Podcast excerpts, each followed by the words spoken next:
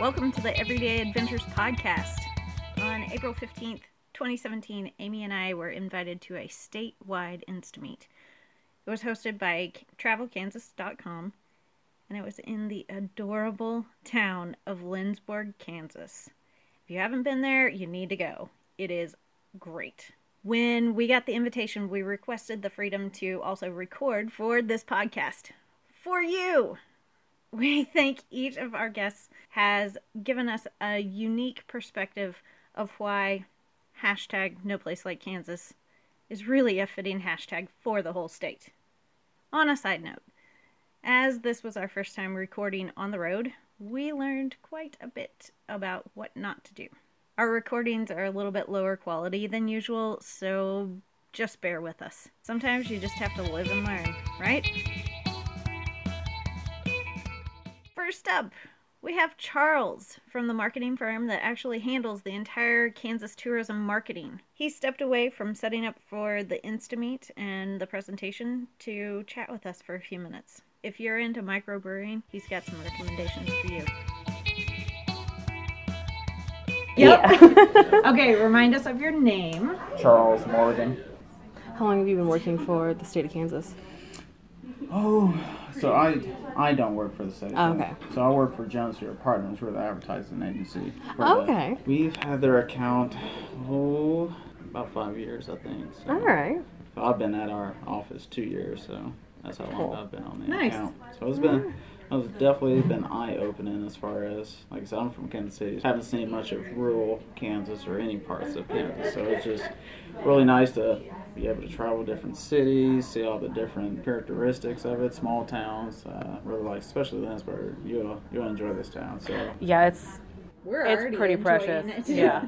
it is precious. That's a good word Yeah. for it. my family is Norwegian, okay. and so the Swedish side of it is Oh, yeah. just I love it. It's so good. There's so many towns too, just small towns where two three hours you can get there, and just so so unique and really dependent on what you're into, especially outdoors wise. So many state parks you can go to.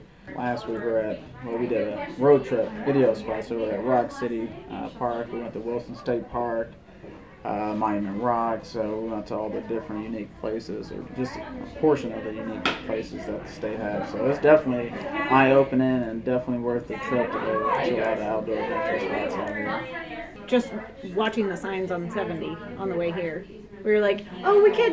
Oh, we've got to go there to Lindsborg. Yeah, so we def- stop there. yeah, so it's no, it's definitely because I've been out here once, actually twice, and it's been for it's been for work, and I was like, you know, put it on the bucket list to go back so I can really explore because it's just a tease when you're working because you got to work and get a little bit of the enjoyment of it, but uh, focus more on work. But it's definitely uh, definitely worth coming here. Uh, Manhattan's another little.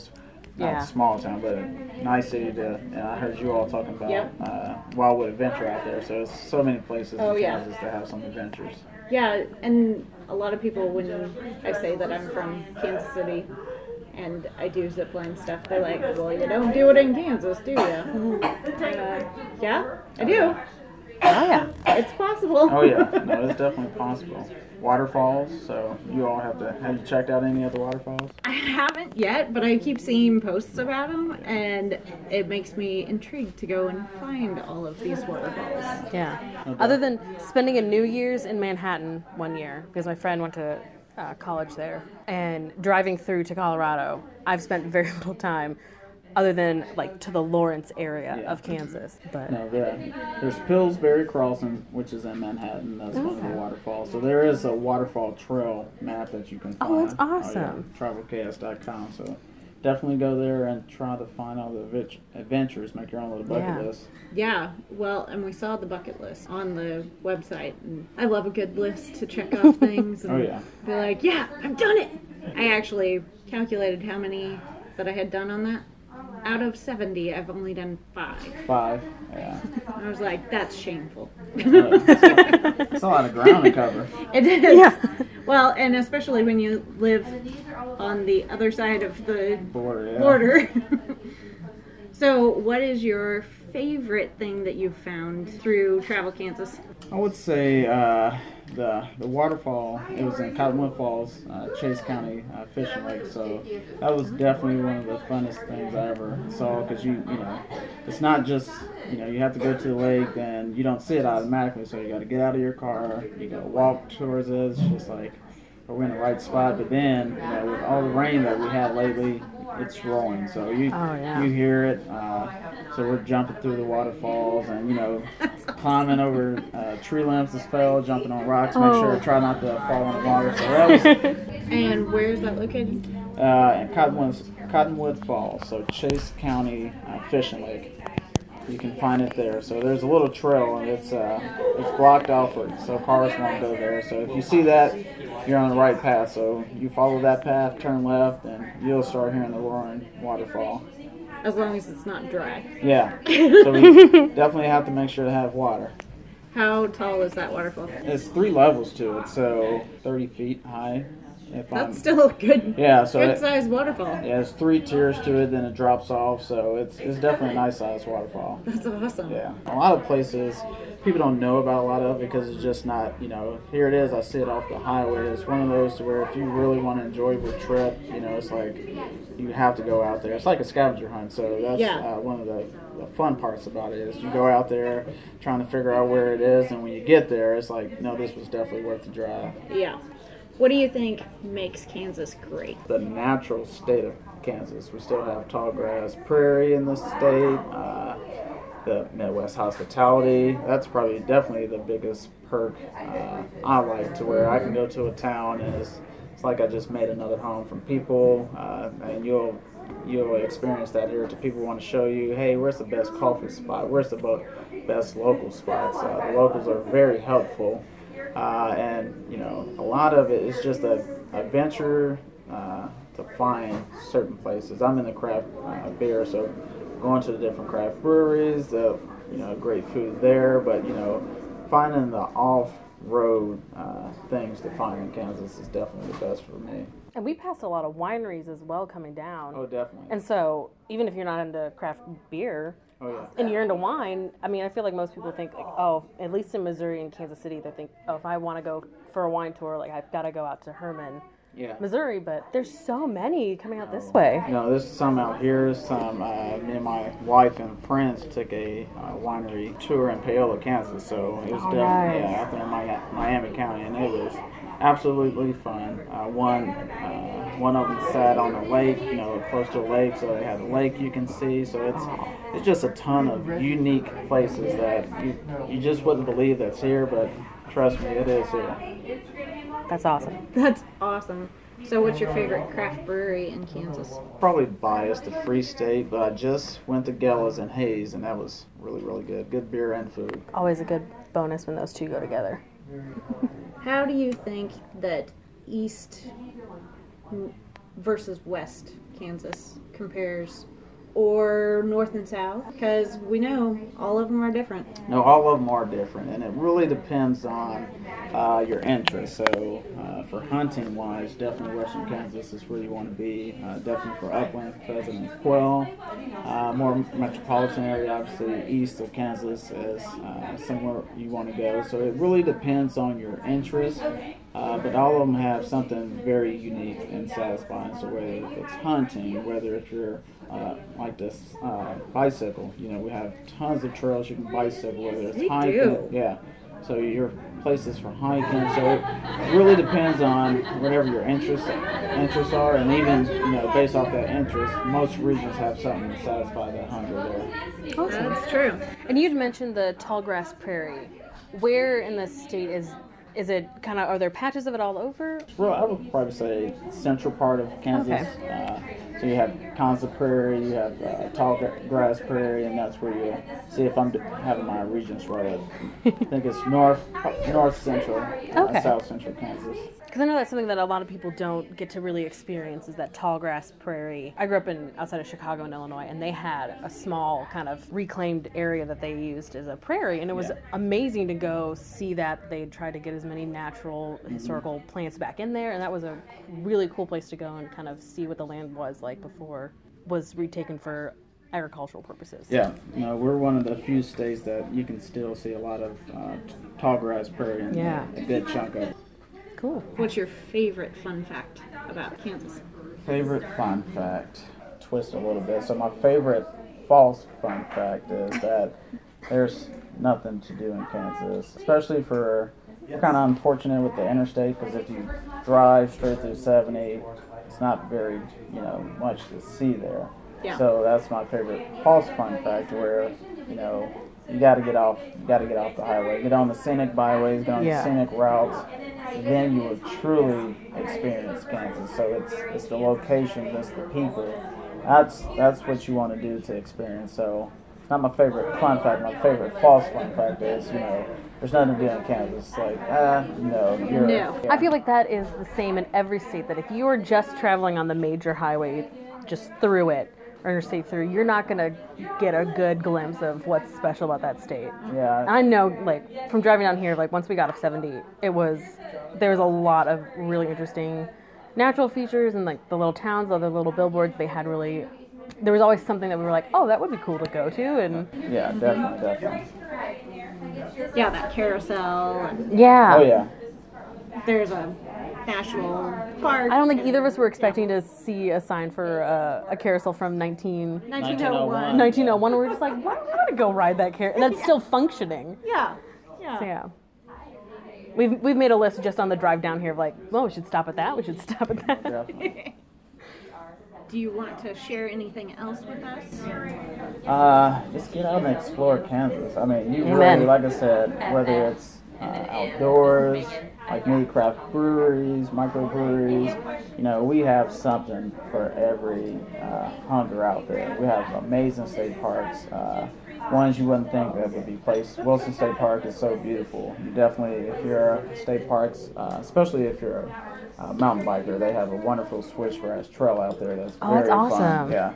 So, but oh man, get out there. Just search. Like, trust me, it is it's worth the while. Go to travelks.com and just start. I mean, find whatever you're looking for. It's on there. It's out here in Kansas, so it's definitely worth the worth the wait and thrill to get there. Like I said, a lot of things aren't right off the highway, which we're uh, typically used to, especially if you're staying in the city. Things are just kind of right there. So Yeah. that's uh, we're kind of spoiled a bit like that. But if you want an adventure, yes, please go again to the website travelks.com and find wherever you want to go to. Get it in there. Get it in there. yeah. Good job, marketing. All those plugs. awesome. All right. Awesome. Thank you so much. Thank Charles. you. Honestly, we didn't really know what to expect at the statewide sponsored Instameet. The Instameets that we've attended here in Kansas City have been great, but they've been very different from what we experienced in Lindsborg. The KC Instameets usually involve all attendees gathering at a specific location and time. Everybody gets a name tag. Someone from the volunteer coordination team announces some sort of an assignment like, while we're all here today, we want to challenge each person to take a portrait of someone you just met, or something like that. We usually take a large group photo to be included in the IGKC Instagram feed, and then we just spread out around the area to explore, have fun, meeting new people, taking photos together, obviously. The Kansas Insta Meet was equally great, but very different. TravelKS.com sent a whole team of people to run the event. We were greeted in friendly Kansas style and quickly introduced to everyone, including our guest speaker. I wasn't expecting to get any one on one time with Jim, but we did, and he is a fantastic man. Jim Richardson is a native Kansan and resident of Lindsborg, and he's a National Geographic photographer. He led the group in a presentation where we learned tips and tricks on utilizing our phones in taking great travel photos, which is perfect because I have lots of travel coming up. Afterward, we were invited over to his gallery, which is across the street from where the presentation was. It's called Small World, and we spent even more time learning from his vast experiences. Amy and I could easily listen to Jim's stories for days. See what you think. Here's Jim. So, first of all, what's your name? Oh, State your name for the Jim record. Excellent. And what what is your profession? uh, I'm a photographer. I work for National Geographic, uh, and uh, and we have a gallery here called Small World uh, in Lindsborg, Kansas.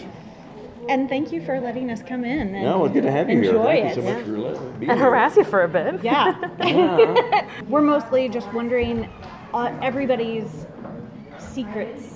So, like, what are your favorite hidden gems in Kansas? Oh, in Kansas. Yeah. Well, It could be Lindsborg. but of course, you know, uh, Lindsborg is, is the best, of course. We know that. But uh, you mean beyond that, don't you? any, whatever your favorite is. I would say uh, the Flint Hills. I did the story on for National Geographic on the Flint Hills, and it's such a, a treasure that's relatively uh, unknown outside of Kansas, and even within Kansas, it uh, has been less uh, cherished sometimes than, than it should have been. I had people talk to me after we published the story in the magazine saying, you know, I drove by that pasture every day going to work, and, and nobody ever told me it was something. So, so, uh, the, So we have to tell people yeah, that yeah, something to- is there. It's kind of like putting the uh, velvet ropes up in front of the painting in the gallery. You know, you need the Yep. you need the velvet ropes out there to say, know, look at this. It's, You it's should look at this thing." It's really it's really cool. And the other great thing about it, though, is that is that the Flint Hills have been kept uh, in grass. Uh, over the last mm, century and a half, largely because of two fortuitous things. One of them is it's too rocky to plow, uh, yeah. and then the second thing is that the, the ranchers, the ranching culture has has valued the grass and has valued taking care of it. Uh, Yes. doing doing the kind of ecological maintenance that, that keeps it in vital grasses instead of turning into into scrub pines has really been the, the, the culture that has, has, has maintained it until even more recent times when many of us have, have sort of had our eyes open and said, oh, we ought to be paying attention and, and, and, and come in as the, uh, the, the latter day uh, uh, saviors, as it were. yeah. But we, we, we, need, we need all those people. We need everybody who cherishes it. The other place that I would really point out if, you, if we get brass tacks is I've done pictures in Cuba, Kansas for uh, 40 years. And um, in some ways, this is, this is just another small town. It's 300 people when I started, 200 now, maybe. But in other ways, it's, it's really been remarkable because they have kept themselves going. They have done the hard work to have a community there. And uh, one of the people who I cherished there was Janine Cupsa, and she told me one time that that uh, Cuba was a town of 300 and a community of 700.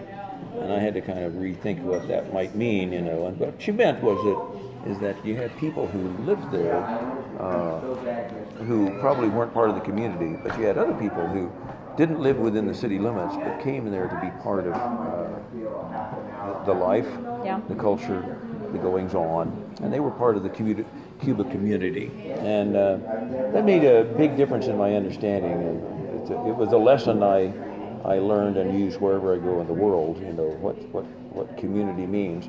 So Cuba stands out as a a, uh, a bellwether to me of those kind of places where people struggle to keep uh, community going and make things work. Just recently, they had their Rockathon, which is their their early spring money raiser, where they walk in rocking chairs uh, around the clock for 24 hours a day for seven days, and they set a new record every year uh, for no, total number of hours walked. Oh my Um, gosh. And they raised $39,000 this year. Holy Wow. moly. Yeah, in a town of less than 200. I mean, that's amazing. Yeah. It is. That's a It is that's a really, great you know. community. Yeah. They, uh, and they've been doing that. This was 42 years. So, so you think about you do the adding up, and that community over those years has, has raised nearly a million dollars to pour back into everything from building a library, building park, refitting the town hall with an elevator so that older folks could be part of what was going on, uh, remaking the uh, the upstairs so that you could have a skating rink on Saturday for the kids. You know, that all those kind of things were just the things that people took on and did themselves, made it really uh, a special place to live and uh, to be part of. You know, and they knew how to have a good time. Well, yeah. Yeah. They're in rocking chairs. Yeah. Hello. Well, I mean, just in general, Cuba always knew how to have a good time, and, and you, you, what you found is that when when people are having a good time, they hung around, and they came back. yeah, and they become more and more part of that community. Part of what's going on there. That's mm-hmm. right. That's right. Do you have any juicy history facts about Kansas? A History fact about Yeah. about Kansas. No, dude. History facts. Now you're now you're you're getting to my uh, my uh, Achilles heel. Ah, that's what everyone's been You saying. know, we gotta find uh, a, ourselves a historian. yeah. A lot of a lot of the history I, I got of Kansas I got acquainted with when I was growing up was because there was a Republic County history book done by a guy named I.O. Savage, and uh, it had all the details of the the pioneers who'd come out. And so what I got from that was that pioneers coming out were a very entrepreneurial bunch. They weren't above uh, selling their experience at an inflated value to get other people coming out. I have a letter from True. my, from my uh, from my grandfather, great grandfather, who was out there, and he was trying to get his friend to come over from uh, Cornwall in England, and he was out there telling him that that you know the soil was so so easy to cultivate that he had he'd been out harrowing the other day. And he uh, and he, he put a chair on the harrow so that he could sit while the horse pulled it around the field you know. I doubt that anything ever such happened but but, he may have gotten his, uh, his his old buddy from cornwall to come over and, and take up farming which he did in, uh, a, a year or two later. Yeah Going back to the Flint Hills as being a good place for people to experience Kansas and, and visit. Mm-hmm. Do you have a particular time of year that you think that the Flint Hills really showcases it?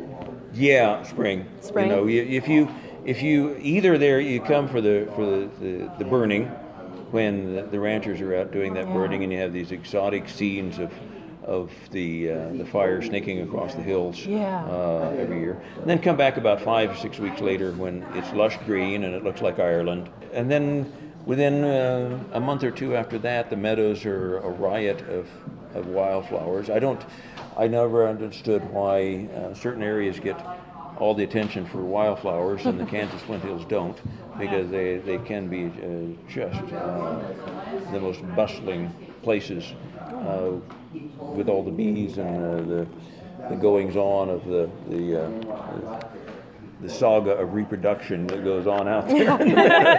That's a good way to put it. Yeah. yeah, you know. If you really want to see the rest of the cycle, then you, you come back in the fall when they've turned this beautiful rust color. And by February, all that grass that came up so lush is turned into standing tinder. Uh, it's waiting for the fires to come and to burn off and start the cycle all over again. You can't just come one time a year. You got to come in about four or five. We've already talked about coming back out for the wildflowers. Yeah. For the, for the wildflowers. Oh, that'd be great. That'd be great. You, there's also a, uh, a wonderful opportunity. You can go out to the Flying W Ranch outside of Emporia, Josh and Gwen Hoy, and they do uh, prairie burns. You can go out with them, and they'll uh, they'll do a prairie burn in the afternoon, and then they'll have a chuck wagon dinner, and then uh, go out for an evening burn where they're riding horses out there uh, amongst the fire, uh, and then come back and uh, have music around the campfire uh, under the moonlight. You know, it's a spectacular event that they do. That and Yeah, you it's do that. just cool to look at the Yeah. pictures and if someone only had one day to One come day? to Kansas, in one day in Kansas. what would you recommend? First of all, stay longer, obviously. Um, Well, okay. I I think Kansas is a place that you can still do a legitimate road trip. I do too. Yeah, you can you can kind of go find those blue highways on the maps and go funking around, and you can probably still find old hardware stores and places where guys play uh, play checkers uh, in the taverns. that still exists here in, in ways that might not exist uh, in some other places. That would probably be the most unique thing I think you could do with with just one day. Just a Uh, good as long as, as long as you trip. didn't have to be the, to the airport by by evening. Yeah. Awesome. Well, would you like to tell us a little bit about the artwork you have up? Oh, sure, sure. This is uh, this is a story that's uh, in the May issue of National Geographic on the Scottish Moors. I've been working on this really over the last couple of years because of a couple of complications. It's out uh, in people's mailboxes today, maybe. Hopefully. And and it's really about uh, this is 10th or 12th story I've done in Scotland. I started going there 22 years ago, um, so it's kind of my second home after Cuba. That's my third home, I guess. uh, third home. It's a story about nature and who gets to control nature and what kind of nature we want if we get to be in charge.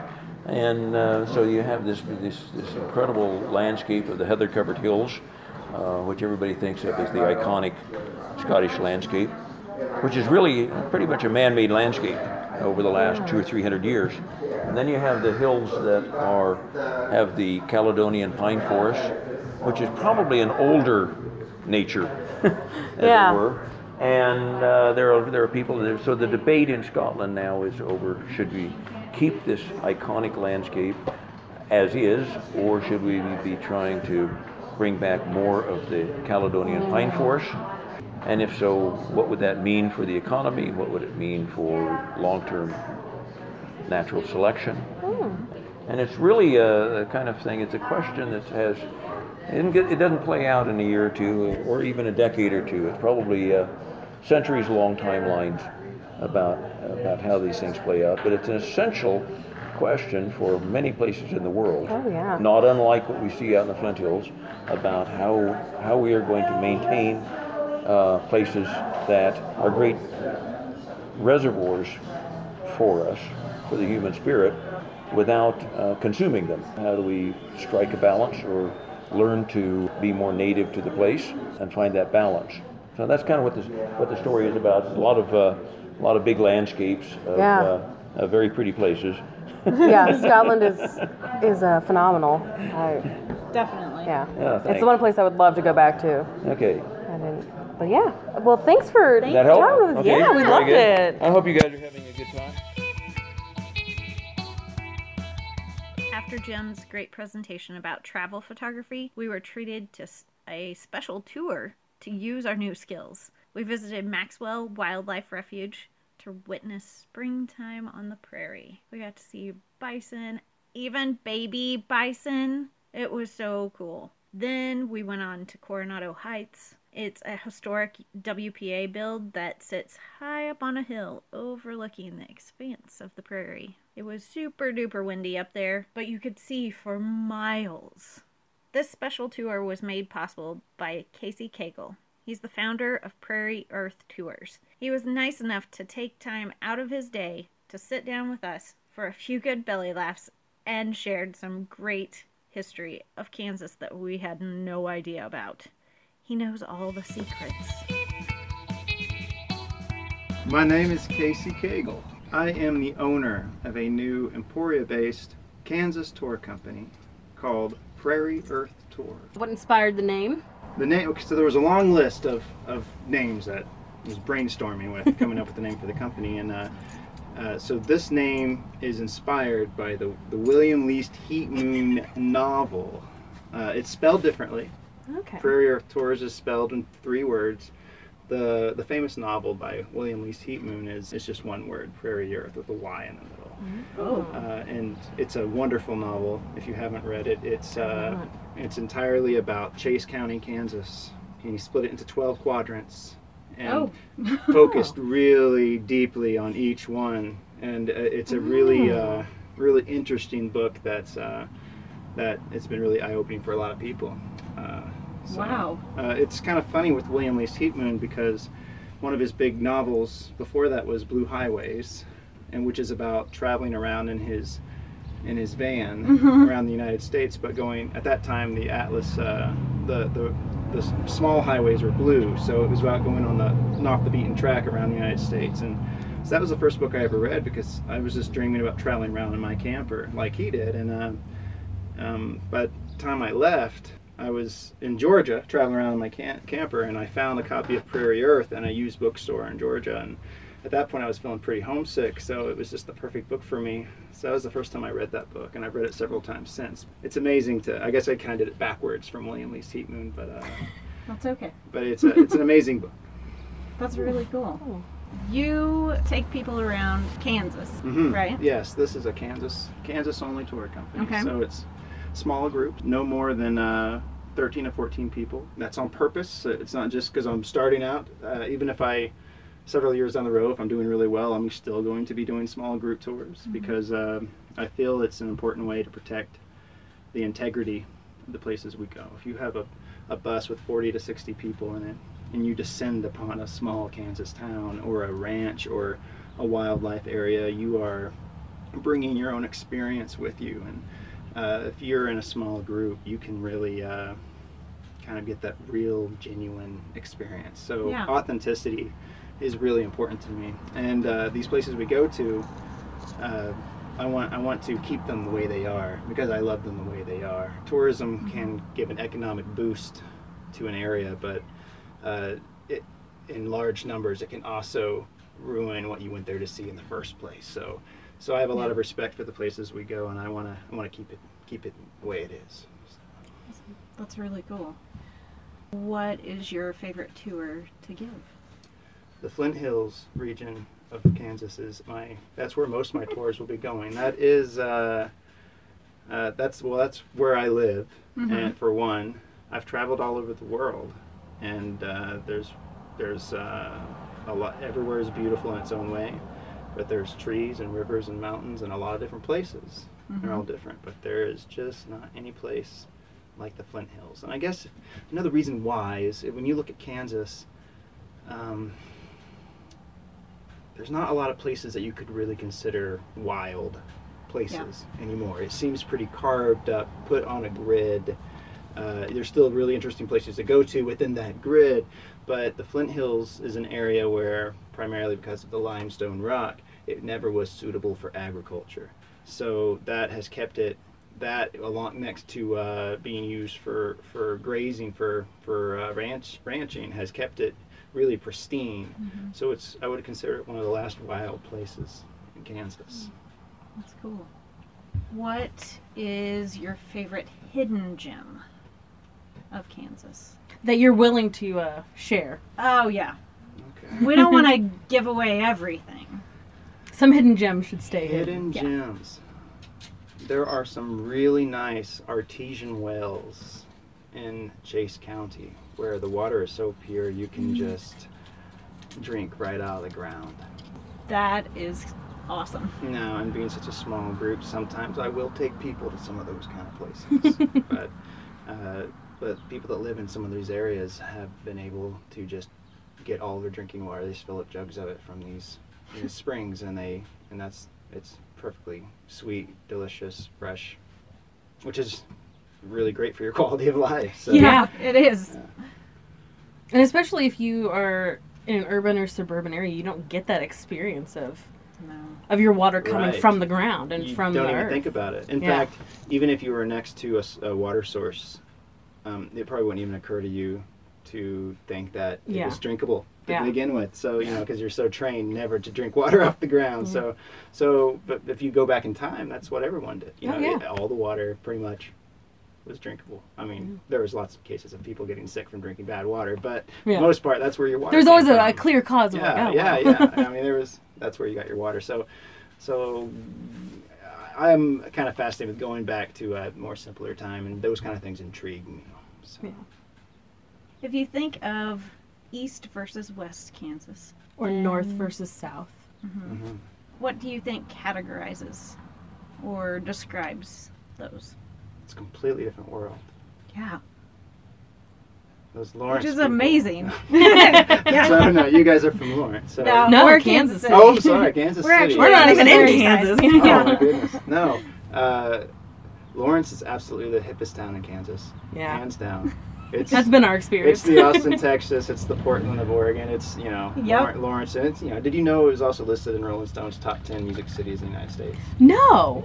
No, really? Kind of a big go. deal. It was. Uh, it's one of the top ten music cities in the United States. So Lawrence is happening. It's a foodie's paradise, Yes. and there is a completely different consciousness in that part of the state. It's different there, and the uh, in the but the terrain is also different. All that used to be open prairie at one time, and it was one of the first areas settled in Kansas because of the border disputes with Missouri during the Free State Slave State era, Oh, Kansas yeah. Mm-hmm. period, uh, and anywhere where uh, until we started deciding to you know to do this is a hot subject right now, but prescribed burns on the prairie and stuff uh, before Hot subject. yeah, hot subject. Oh, But- guys, I just let that one go. I was hoping we could just move past that clearly obvious pun. But no.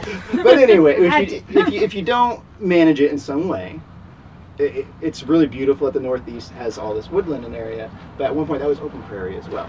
But uh, so that is one thing that you'll notice that there's lots of woodlands and stuff in these rolling hills, and uh, then uh, southeast Kansas is. Uh, if you go really far in the southeast corner, there's a little section that's absolutely officially part of the Ozarks Yep. and uh, there's pecan groves and there's uh, um, you know it's just uh, a lot of stuff like that so and the culture is very different down there as well so then out in western kansas it's just a whole nother it's a whole nother thing drier climate a high, little bit higher elevation uh, completely different economy uh, so it's Flat.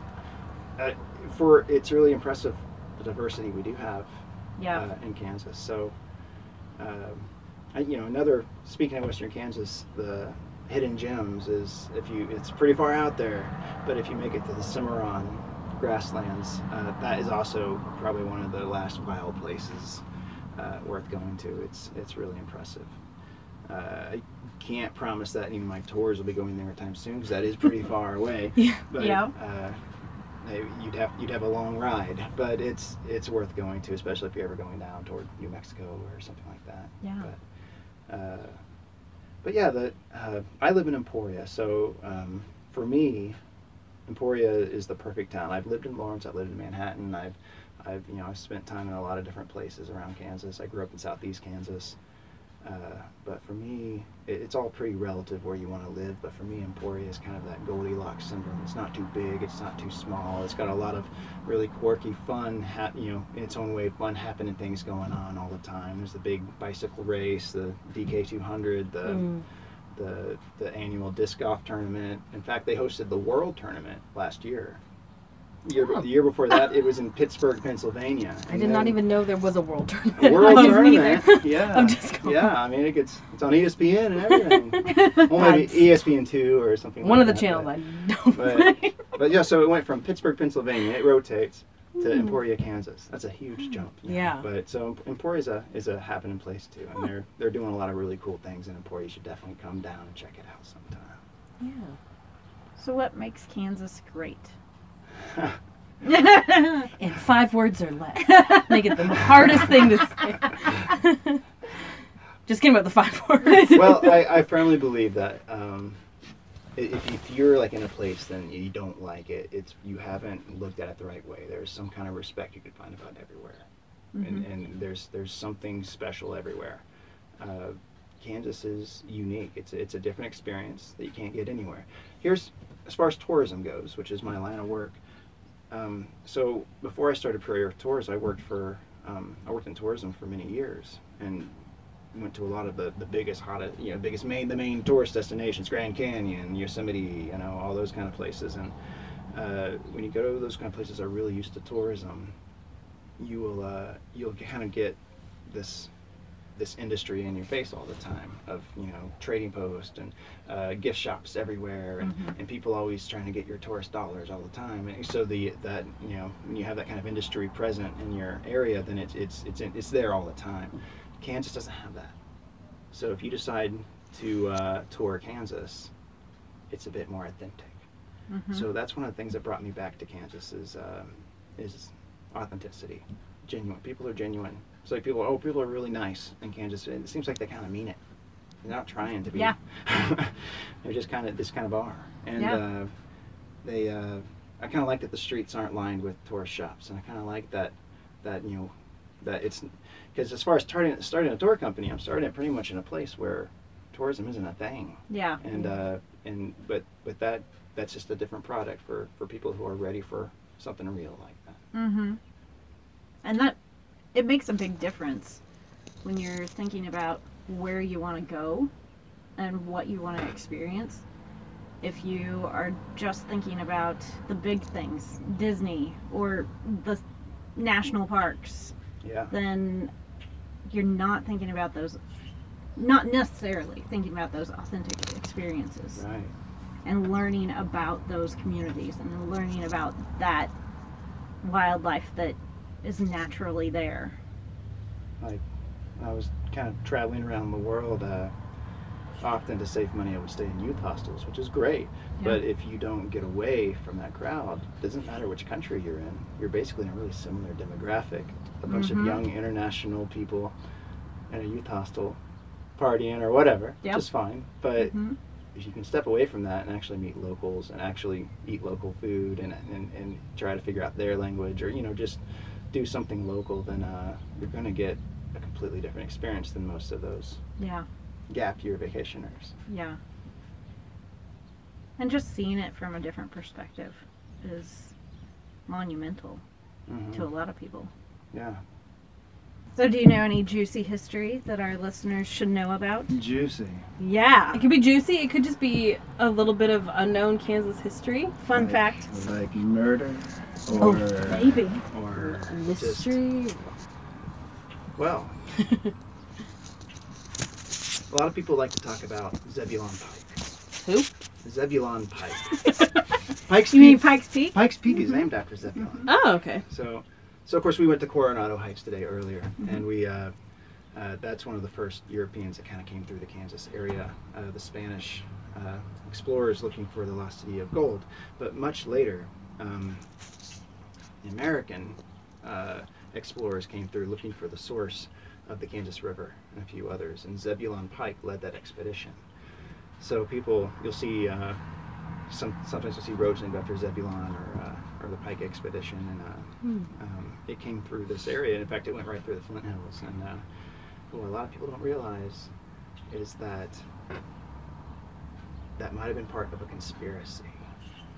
Oh, Woo! this is juicy history. yeah, it is. Got a conspiracy theory. Yeah. so, so do you remember the duel between Aaron Burr and Alexander Hamilton? Well, I, I mean, I hope everyone should know about that now with the success of Hamilton. yeah. Hamilton lost. spoilers, spoilers. So, so Aaron Aaron Burr was uh, not very popular, especially after that. In fact, he had to go down south, and and uh, so y- you put this on, put me in a corner on this. You put me on the moment. Normally, I would take you more more details. I'm going I'm going to make this really short and vague. So Zebulon Pike was commissioned by Aaron Burr. In fact, Aaron Burr's son was on the expedition. Well, Aaron Burr was actively working on conceding and getting another country outside of the United States built up and sort of claim all that west area, including Kansas. And that expedition might have been, it's believed to be maybe part of that conspiracy. Oh. So uh, the early reports of Zebulon Pike's journal, um, it uh, talks about how lush Kansas was. How there's just animals everywhere, and and later in reports he kind of calls it the Great American Desert, and like it's not worth populating. And they feel like maybe he was saying that to kind of step away from Aaron Burr, so that. Uh, it seemed like it was such a that he could step away from that conspiracy because he, Aaron Burr was kind of working with Mexico, is what he was doing, and uh, so it was. There's some. There's definitely, if you read into it, there are some question marks among those things to make you, make you wonder if maybe it is true. Another shady, shady moment for the Aaron Burr. Yeah. What a turd. Well, what else should we know about Kansas that you think our listeners should know? Okay, well, right now, and for pretty much my whole lifetime, Kansas has been known for being a red state, being very conservative, being very much going to stay the same. But Kansas, in its history, has been the start of almost every civil liberties revolution in the past. Uh, that's something a lot of people don't know about Kansas. That's something I'm very proud about Kansas. Uh, Kansas was uh, huge into women's suffrage early on.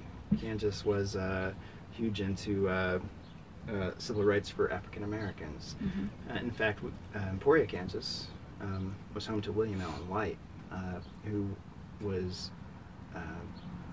considered the sage of Emporia, and he was adamant about passing legislation against the KKK, and we were the first state to pass legislation against the KKK. Uh, these are things to be proud about, Yeah, it is. And these are things a lot of people don't realize about Kansas. Where we've we have a history of being a forward-thinking state. Well, I think I think we can be again. Oh yeah, Oh yeah. definitely. I mean, Brown versus Board of Education Mhm. was here. Mhm. I don't know. I can't list off any others, Um, but We can add Well, that in later. the- yeah. ev- evolution yeah. um, has been battled. Uh, mm-hmm. uh, yeah, yeah. When I have it more prepared, I, I can talk more about the women's suffrage. It's huge milestones here. A lot of firsts. A lot of Mm. firsts in the nation. Uh, Abraham Lincoln started his presidential campaign here because he knew the revolution would start in Kansas. Oh, Yeah. He began he began his, his presidential run in Kansas. not in his home state. Mm-mm. Hmm. It was his his when he's his campaign. He started his campaign. Yeah. Yeah. Hmm. Interesting. Very cool. Well, is there anything else that you would like to share with our listeners? Would you like to plug your Yeah. Oh, yeah, your tours? Yeah, Yes, let me do some shameless yeah. promotion Oh, for sure. Get it. Uh, Get those plugs in. so- yes. So, Prairie, Prairie Earth Tours is is so new. It just started in October. So, for as far as tourism goes, um, wintertime's the off season for tourism. You have to come up with other things. And summertime, spring, spring through, through fall is when you can really, you know, unless you're based in Florida, unless you're doing ski trips, uh, that's that's your on season. So this winter, I've been offering a lot of things like Kansas craft brewery tours. I have a Topeka Lawrence tour. I have a Wichita El Dorado tour. Uh, those have been a lot of fun. I'm going to be doing some wine tasting tours. Uh, uh, but primarily, we're getting to the season where I can start act, um, offering more of my Flint Hills tours, and there'll be a lot of different interests. Uh, so sometimes it'll be hiking, it'll be photography clinics, it'll be uh, sightseeing, it'll be more interpretive tours like wildflower tours. Or there's many times I like to bring a special guest tour guide onto the tour. Uh, I just launched uh, a tour with Dr. Jim Hoy, who was the 2016 Kansan of the Year. Uh, and a writer, and we're, we're going to his his homeland where he grew up around the Flint Hills, his area. So it's like a pretty much a Dr. Jim Hoy tour. Well, uh, that tour sold out in two days, and uh, so we'll probably launch that again. Uh, but it, it's always fun to collaborate with people, and there'll be a lot of regular things coming up. So uh, uh, I am on Facebook. You can follow follow us on Facebook, Prairie Earth Tours. There's prairieearthtours.com. We are on Instagram, so. Um, we always stay pretty active on social media and everything and there's a there's a blog there's an email newsletter you can subscribe to on the website so it's just uh, the, the whole mission is just to help people explore and enjoy kansas That's a great mission. Mhm. Great. Awesome. Well, thank you so much. Yeah. Thank you. We appreciate it. Thank you for giving us some history. Yes.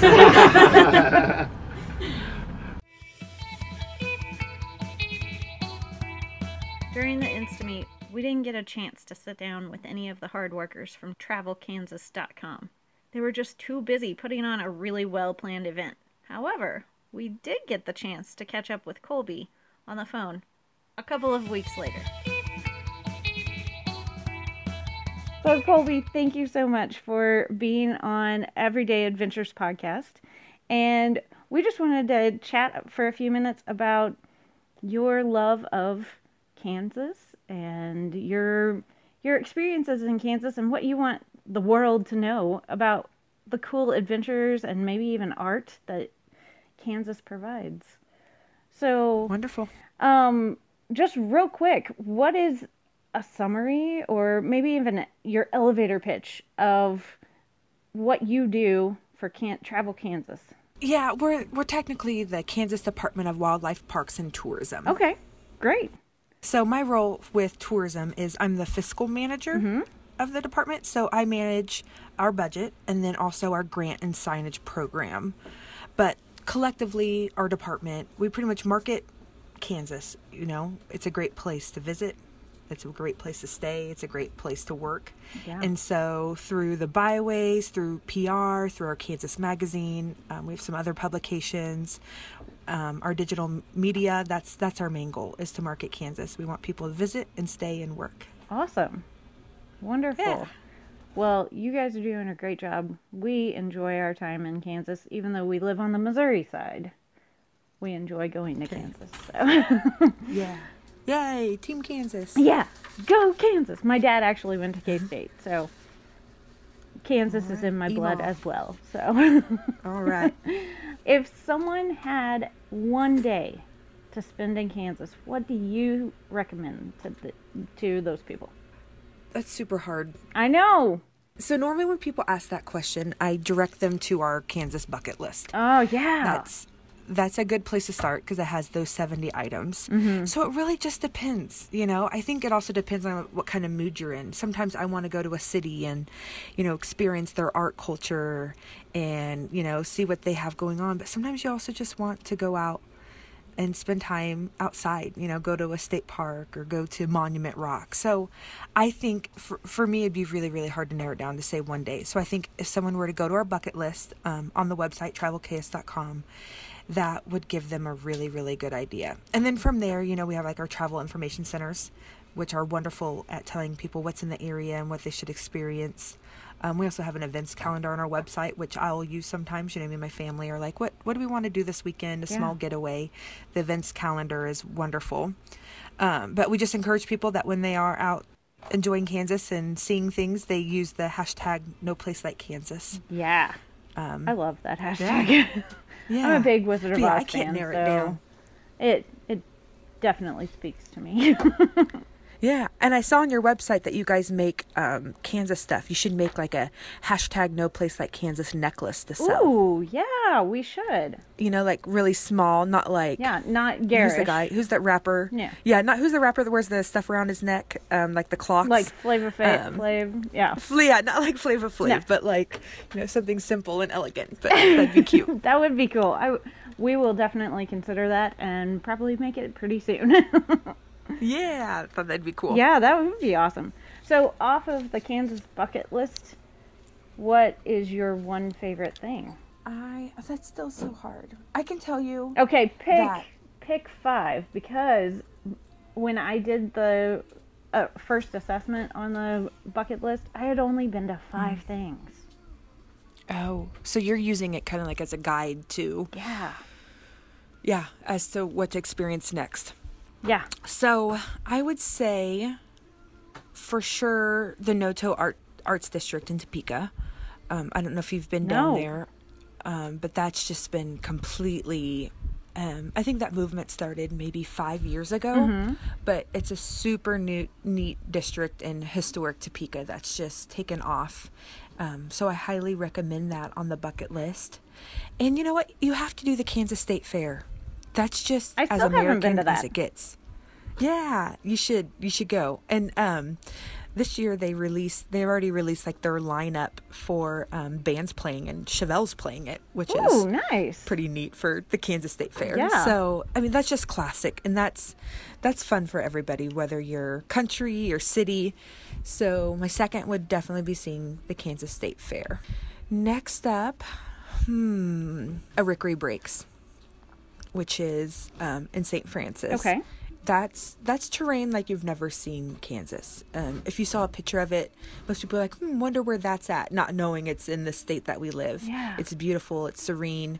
So Arikaree Breaks definitely on my list. Um, camping at a state park. That's one of my favorite pastimes. You know, when I think about my childhood, we grew up at Lake Perry. We were camping on the lake all the time and we have 26 state parks in Kansas, so there's there's plenty to choose from all over the state. That's wonderful. And then my fifth one, I love downtown Lawrence.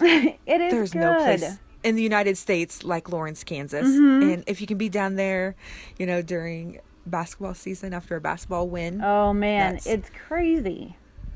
yeah, that that momentum, that's that's neat. Definitely. So that would be my five on the Kansas bucket list. I like it. And so, and I know I, I picked a lot of Northeast Kansas on there because that's where I live. Mm-hmm. So most of my to do bucket list is in other parts of the state. cool. Um, So- so What are you looking forward to visiting out? We haven't talked with many people about out west, and I mean part of that was that we were in the central part of the state in Lindsborg. yeah. But I I personally don't know a ton of stuff out in the west side of the state. So Yeah.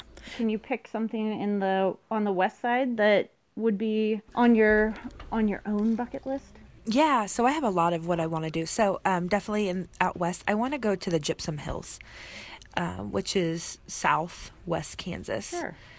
It looks stunning, and then there's just so much culture down there, especially like with Medicine Lodge in that town. Oh, so yeah. Gypsum Hills is definitely on my bucket list, Great. and then also Monument Rocks and um, Little Jerusalem, that which will be opening soon to the public. I definitely want to see those rock formations. I have never even And heard of honest- Little Jerusalem. Um, that's because it's been private. It was private land hmm. for all this time, and it was recently acquired from the Nature Conservancy. And so they've been they've been working on it diligently, and they're going to be opening it to the public pretty soon. I mean, if you saw it, you would be like, "There's no way this is in Kansas." Oh my God. I don't know if you've been to Monument Rocks or Castle Rock, which is also beautiful. No, not yet. It's like that, but on a way bigger scale. There's so many more, you know, rock formations. So So Colby, are we gonna be able to go out there with you? I, you know, I don't know if we'll do an insta meet there or not. One thing I'm nervous about is the rattlesnakes. Um, so I would prefer to do that one in the winter because I mean Uh, that yeah, that's like enough. a desert. I mean, it's going to be rattlesnakes. Um, you'll see native yucca there, which is pretty to see in Kansas. So Yeah. those are both in western Kansas, which is on my bucket list of things to Oh, do cool. very, very, very soon. Oh, excellent. I I'm now totally enthralled by Little Jerusalem. Google I it. don't even know much about it, so I'm excited. Yeah, Google it. I'm gonna have to look up more information. Yeah. In your mind, what makes Kansas great? I'd have to say the urban and rural opportunities that it, that it offers. Mm-hmm. So I grew up a little bit country, a little bit city, and I think that still comes through my personality. So Kansas offers both of that. You know, there's there's a lot of people that fit that mold, mm-hmm. and we do. We have big cities, we have small towns, and I think a lot of Kansas that's that's in your blood, but also the people people travel all over the United States. And what you hear most is about those local people and those people that you experience when you travel. In Kansas, Kansas has neat people. It does. We're kind of like sit down, come in, have a drink type folk, and that's it's that true. that means a lot when you're traveling. Mhm. It does. It does. My mom and I are actually going to do Route 66 this summer because she turns Mm-hmm. 66 in June. Oh, I love it. I know. Isn't that going to be fun? Um, and we just looked at some of the things to do on the, you know, 14 miles of Route 66 in Kansas. We're like, Mm-hmm. Well, we'll stop and eat at this place. And, Yeah, you know, it's the corner of Kansas, but it's still Kansas. it is. no it, place like there. Kansas. Yeah. Hashtag. Hashtag, yeah. so, what do you think your the top natural feature is in Kansas? So definitely the rock formations that we talked about, uh, Yeah. Monument Rock, Castle Rock, Little Jerusalem. Um, also the Flint Hills, the Gypsum Hills, the Smoky Hills. You know, those are there's nothing like that, especially the Flint Hills. You know, it's Yeah. there's nothing like that in the world. Um, but then also our wetlands. Now, where are the wetlands? We have a lot to offer. We have a lot to offer. You Yeah. know that people think that Kansas is flat, and I'm kind of on a mission to say no, it's not. Well, you just listed so- off three different hill areas. So, Mm-hmm. obviously, it's not f- just flat. It's not. And you know what we always joke about in the office is, you know, as somebody that participates in the Dirty Kanza, they'll tell you Kansas isn't flat. oh, So yeah. I've heard that from lots of cyclists that it is not. yeah, we have it all here. We really do. So, one of the things that we love to talk about on Everyday Adventures podcast is some silly stuff, some funny stuff, some uh, wacky, crazy histories. So, do you have any wacky, crazy, juicy histories of Kansas to share? I don't, but you know, you think about those situations a lot. Like if I could have been a fly on the wall. Yeah. And you know, I think Kansas in general has always been a part of juicy history. That's I mean, the, true. sti- the Civil War started in Kansas. Uh huh. You know, um, six foot Carrie Nation. You know, um, and stood her ground in Kansas. Yep. And what's in in relation to that, you know, before Prohibition, um, Kansas was of the top three producers of grapes and wine. Really? Um, yeah, Brown versus Board of Education. So I think Kansas has always been in the juicy stuff in history. That's like true. we've been we've been leaders in a lot of movements. So to be on be a fly on the wall, I wish. I don't have anything that I've heard that's juicy history that's not already out there. But I've found that when I revisit things that I learned in school, history topics, Mm-hmm. revisiting them as an adult, Oh, you know, I, yeah. I've, I've learned so much more. My perspective has changed. Mm-hmm. And so that, that in itself gives me, you know, it's like rereading a book that you haven't touched in 20 years. It's, I, I'm enjoying that. There's some juicy history I didn't realize or things that maybe I didn't understand as, you know, a child Yeah. that, that I do now. But yeah, we've always been, we've always been in some stuff. And that's true. A little bit of a rabble rousers, but Yeah. in a movers and shaker kind of way. Yeah. Yeah, cool. We all went to the Instameet. We had Mm-hmm. an awesome time, and we're a couple of weeks out now. So as you Yep. look back at the Instameet, what was your favorite moment of the day? Honestly, I think it was we went and ate there in Lindsborg and then just went into some of the shops there. Yeah, there's some. And I really cool enjoyed that. There are, you know, Lindsborg, you know, is a smaller town, but they have a lot of culture They in do. that strip, you know, on Main Street there. And the people in those shops, you know, they're those shops look like, you know, um, antique and boutique stores that you see in magazines. Um, Uh huh. it was adorable, great product. So I think just exploring the town of Lindsborg was my favorite at, at the Instameet. I enjoyed going to Maxwell and seeing the, the bison and the baby bison, which was absolutely adorable. Oh my gosh, Um, so chasing its mama around was so cute. And then also going to Coronado Heights, but my favorite was in town, for sure. I I can I can agree to that because I was pleasantly surprised by what Lindsborg has done for themselves, Yeah, I think Kansas does that a lot. I think it pleasantly surprises people. which is great. It's so cool, Yeah. and they they have really embraced their little Sweden uh, persona. Yeah. I got a Dala. I went to the gift shop and Good. bought myself a little Dala horse for home. Excellent. Uh, I think that if Amy and I go back out there, well, when we go back out there, we will be picking up a Dala horse or two. Um, Maybe not the street sized versions, but a shelf sized version, maybe. Agreed. but the street sized versions are really fun. they are. I think we And counted it's a conversation piece. 15 that we saw, and we heard that there's 33 around town. Yeah, I think that's the number. I was trying to remember when I was looking at the website. Yeah, there's there's a lot. There's a lot, yeah, and they're all so cute and fun and appropriate for each location that they're in. So mm-hmm. it was just neat. Yeah. Well, we want to thank you again for the opportunity to, first of all, just have you on our podcast. So thank you so much. Yes. And Thanks for having me. also, thank you for hosting the Instameet. We had an absolute blast. It was just so much fun to learn about Lindsborg and meet Jim Richardson. He's such a cool guy. Yeah. And then you guys took us on the VIP tour, and that was amazing. I probably wouldn't have gone out to either of those sites that day just on our own because we were so enamored with Lindsborg. So I appreciate everything that you guys did uh, to make that Instameet happen. Thank you. We had a blast and we hope to have more. That's that's definitely our goal. Well, include us on the the invite list because we had a blast. So thank you, thank you, thank you. And if you make a hashtag no place like Kansas necklace and start selling it, send me the link. Absolutely, I will. we we might make a whole series of things that are hashtag no place like KS. I we're excited about it. Thank you Yeah. so much for joining us today. Yes, thank you, Alexis. Well, that's all our interviews. Thank you for listening. And please make sure to share our Kansas guests with other podcast listeners. If you'd like more information about Kansas tourism, check out travelks.com.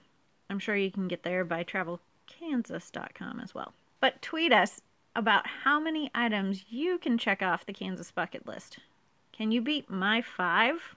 Well, now seven out of 70. I bet that when Little Jerusalem is open to the public, which I am now very excited to go and visit, I'm sure that the bucket list will be updated. What's on your Kansas bucket list? Make sure to pick up the April issue of National Geographic to view Jim Richardson's photographic story. What Will Become of Scotland's Moors? His website is jimrichardsonphotography.com or just take that classic American road trip he he tempted us with and visit Jim at his delightful gallery, Small Worlds, in Lindsborg, Kansas. You can find the links to all of the awesome things we discussed in the show notes on our website, x37adventures.com. Remember, if you post anything about the awesomeness of Kansas, make sure to use the hashtag no place like KS. Thank you again to all of our guests. You are right. There really is no place like Kansas. As always, thank you to the doctor, Dr. Trey Bechtold, that is, for producing our theme music. If you have any questions, corrections, comments, maybe even snarky remarks, please make sure to tweet us or find us on Instagram, Facebook, or YouTube. We're always under the name X37 Adventures. Remember, art and adventure are everywhere. Go find yours.